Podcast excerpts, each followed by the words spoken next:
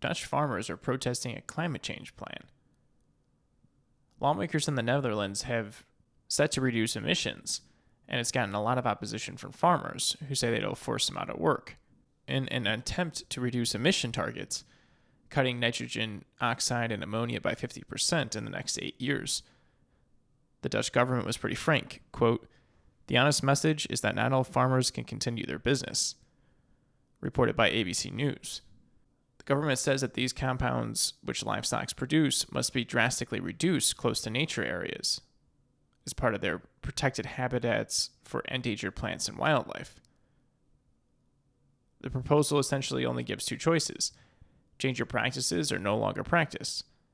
In response, some 40,000 farmers have been protesting, and supermarket distribution networks, as well as doing other things like leaving bales of hay in the street, or my personal favorite, spraying government buildings with manure.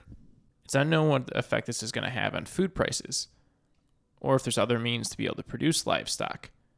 But it's an interesting marker in the current fight and government intervention for climate change.